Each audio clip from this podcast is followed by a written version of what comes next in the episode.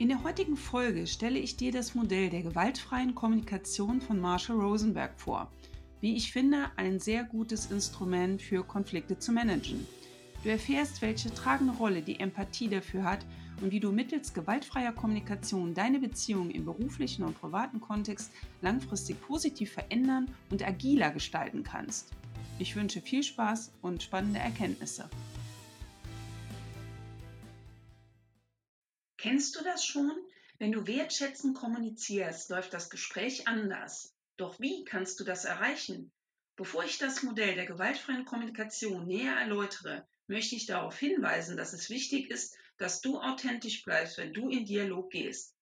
Versuche weiter, du selbst zu sein und keine Rolle zu spielen, denn das wird schnell als verstellt und fake bemerkt.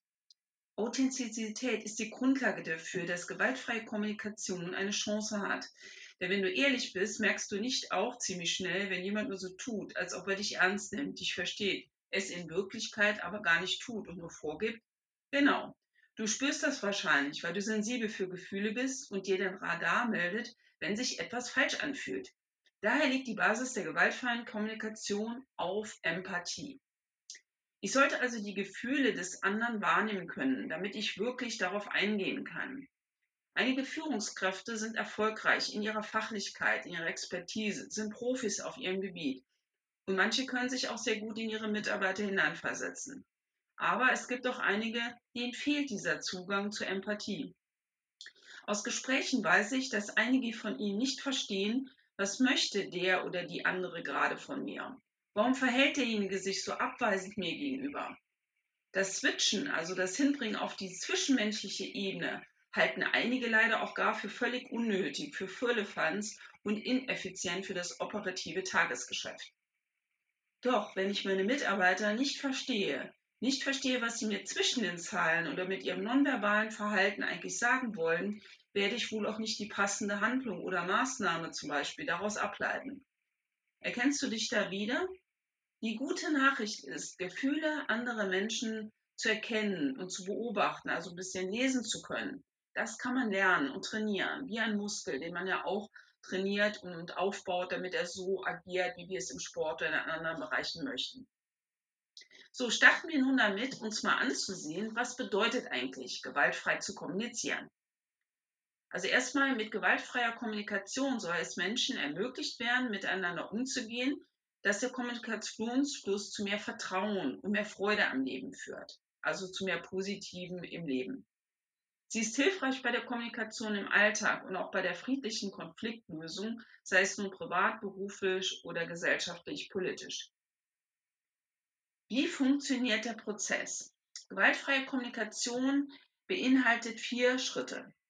Also als erstes solltest du erstmal beobachten, also wertfrei äh, beobachten, Du gehst also weg vom schnellen Beurteilen einer Sachlage, wozu wir sehr schnell tendieren als Menschen, und fragst dich stattdessen, was sehe ich? Was fühle ich? Was höre ich? Oder einfach, was nehme ich eigentlich gerade in diesem Moment wirklich wahr?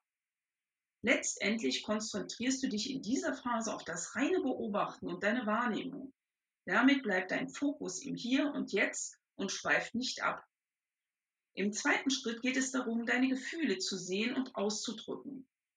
Wie teile ich meine Gefühle eigentlich mit? Oft sagen wir, was wir denken. Zum Beispiel, ich habe das Gefühl, du magst mich nicht. Anstatt den anderen teilhaben zu lassen, wie wir uns fühlen, nämlich ich bin traurig und enttäuscht. Zu sagen, was wir denken bzw. wie wir bewerten, statt Emotionen zu äußern, produziert aber unnötigen Widerstand und erschwert dem anderen, uns mit mitfühlendem Verständnis zu hören. Unser Gegenüber kommt so nicht in Kontakt damit, wie wir uns fühlen, sondern er versteht dann wahrscheinlich unsere Worte als Kritik an seinem Verhalten. Ein Tipp, wie es klappen kann. Reine Gefühlswörter drücken deine emotionale Befindlichkeit aus. Zum Beispiel, ich bin fröhlich, erleichtert, ich bin angespannt, ich bin entspannt, ich bin traurig oder motiviert und so weiter. Wenn wir aber Formulierungen wie ich fühle mich wählen, folgen keine Gefühlsausdrücke, sondern Gedanken, Beurteilungen, Bewertungen oder sonstiges. Beispiel. Ich fühle mich übergangen. Ich fühle mich unverstanden. Ich fühle mich vernachlässigt. Wir sprechen hier auch von Pseudogefühlen, da sie als Gefühlswörter getarnt sind, jedoch meist eine Anschuldigung enthalten. Daher Vorsicht. Ich-Botschaften sind in der gewaltfreien Kommunikation zentral und absolut unabdingbar, aber sie dürfen nicht beabsichtigt sein, denn so werden sie zu versteckten Angriffen und damit zum Gegenteil von gewaltfreier Kommunikation. Was hilft also bei der Formulierung von Gefühlen? Das ist also ganz wichtig, ne, dass wir das lernen und vertiefen, wie man es jetzt anders und noch äh, deutlich anders machen kann. Frage dich in diesem Schritt, wie fühle ich mich jetzt? Was ist jetzt in mir lebendig? Wie fühlt sich das eigentlich an? Und wie fühlt es sich an, wenn ich denke, ich werde übergangen, ich werde ausgenutzt und so weiter? Im dritten und nächsten Schritt geht es um deine Bedürfnisse. Jeder Mensch hat diese, um zu leben und wachsen zu können. Bedürfnisse sind unabhängig von bestimmten Handlungen und Personen. Sie sind der tiefste Grund unserer Handlungen. Sie verbinden uns Menschen, da wir sie alle haben. Denn jeder muss ja schließlich schlafen, essen, sich erholen, wahrscheinlich auch Geld verdienen, um halt eben sich andere Dinge leisten zu können, eine Wohnung zu haben und so weiter. Wie findest du heraus, was deine konkreten Bedürfnisse sind? Frage dich jetzt, worum geht es mir dabei? Und wovon erzählt dieses Gefühl? Was erfülle ich mir dadurch? Was habe ich mir dadurch erfüllt, dass ich so und so gehandelt habe? Wie formulierst du diese Bedürfnisse am besten? Idealerweise wählst du, wie ich eben schon sagte, die Ich-Perspektive. Das ist echt ganz wichtig, Leute. Denn ähm, in dem Moment, wo du auf dich fokussierst und aus deiner Perspektive sprichst und deine Bedürfnisse ausdrückst, bekommt das einen anderen Angang und ihr werdet gleich auch noch merken, was genau damit gemeint ist. Ein Beispiel. Ich wünsche mir, dass du weniger arbeitest und mehr Zeit mit mir verbringst. Im Gegensatz zur Du-Perspektive fokussierst du mit dieser Ich-Perspektive klar auf deine Wünsche und kommst nicht in die Situation, den anderen anzugehen, was bei der Du-Ansprache aber der Fall wäre. Da hieße es nämlich dann, du solltest mehr zu Hause sein, immer bist du auf Achse. Merkst du was? Diese Ansprache enthält eine andere Tonalität, deutlich negativer und kommt auch irgendwie vorwurfsvoll rüber. Und genau das wollen wir ja in der gewaltfreien Kommunikation vermeiden. In der konfliktprovozierenden Kommunikation dagegen gehören zusätzliche Pauschalisierungen oft zum Standard, also Wörter zu benutzen wie immer, ständig, dauernd machst du das und so weiter. Diese haben aber in der gewaltfreien Kommunikation durch die Fokussierung auf die eigene Sicht erstmal keinen Platz mehr. Und ohne diese rhetorische Keule, ne, Dinge zu verstärken, ne, zu sagen, immer machst du das, anstatt du machst das so und so, das wäre ja auch nochmal eine Entschärfung. In die andere Richtung ist es aber natürlich eine Verschärfung, wenn ich sage, du machst das immer so und ständig. Und ohne diese rhetorische äh, Keule der Pauschalisierung verpuffen Angriffe schnell. Fehlt ihnen doch die aufgeblähte oder bedrohliche Unumstößlichkeit. So klingt, ich vermisse dich, wenn du viel weg bist, deutlich anders als der implizierte Vorwurf, wenn man sagt, du bist immer auf Achse, du solltest mehr hier sein. Überprüfe mal an deinen eigenen Beispielen, was wirkt bei dir besser. Womit fühlst du dich wohler und bei welchen Formulierungen siehst du dich wertschätzend behandelt? Im vierten und letzten Schritt geht es darum, deine Bitten klar zu kommunizieren. Einfach denkst du? Mache ich ja eh schon? Wirklich? Vorsicht.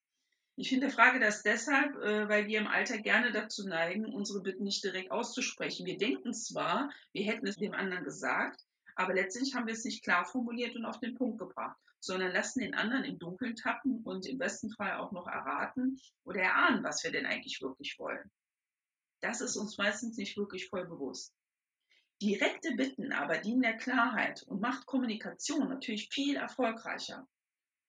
Um etwas zu bitten, das kennt vielleicht auch der eine oder andere, braucht aber natürlich einen gewissen Mut und den Willen, Eigenverantwortung zu zeigen und zu übernehmen.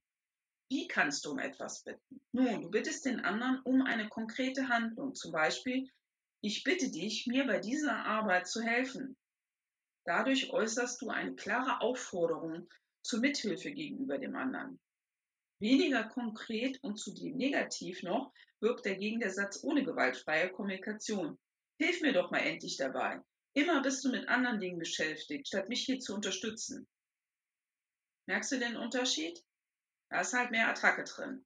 und das ist halt genau das, was wir in der gewaltfreien Kommunikation jetzt verändern wollen, damit es eben nicht angreifend, sondern friedlich daherkommt.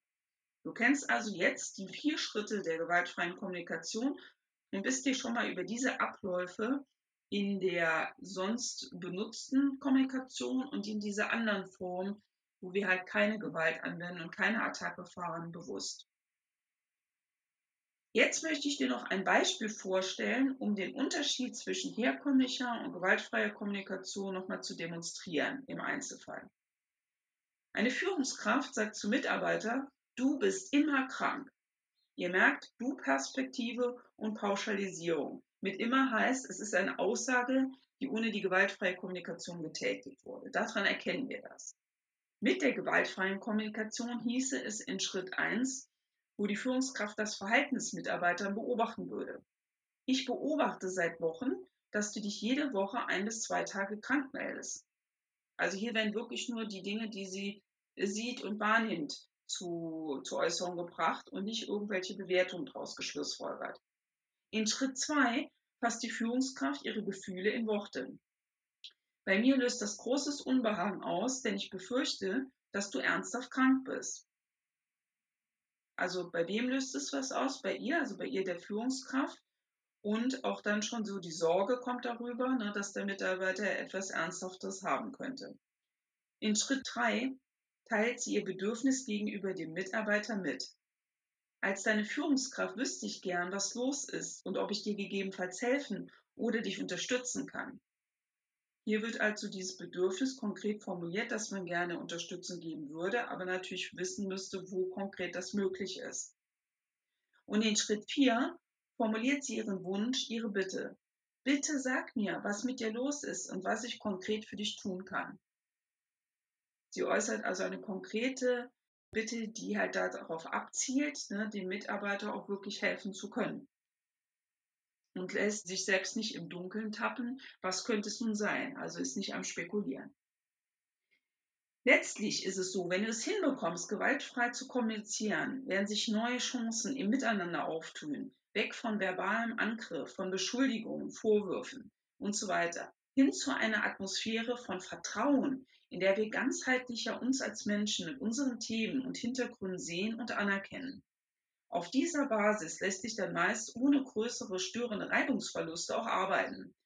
Die Motivation bei Mitarbeiter, im Team, auch bei der Führungskraft und äh, gegenüber Vorstand, Geschäftsführern, das breitet sich in allen Beziehungen, die wir in einem Unternehmen oder auch privat haben, natürlich aus. Diese Motivation steigt und der Wille zur Kooperation ist deutlich höher. Klingt nach einem Patentrezept, oder?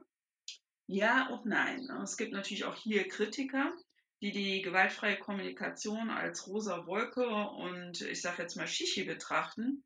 Diesen Kritikern kann man aber klar entgegensetzen, dass mittels dieser gewaltfreien Kommunikation grundlegende Vereinbarungen friedlich, harmonisch verabredet werden können. Leidenschaftliche Diskussionen können ohne Gesichtsverlust ausgetragen werden.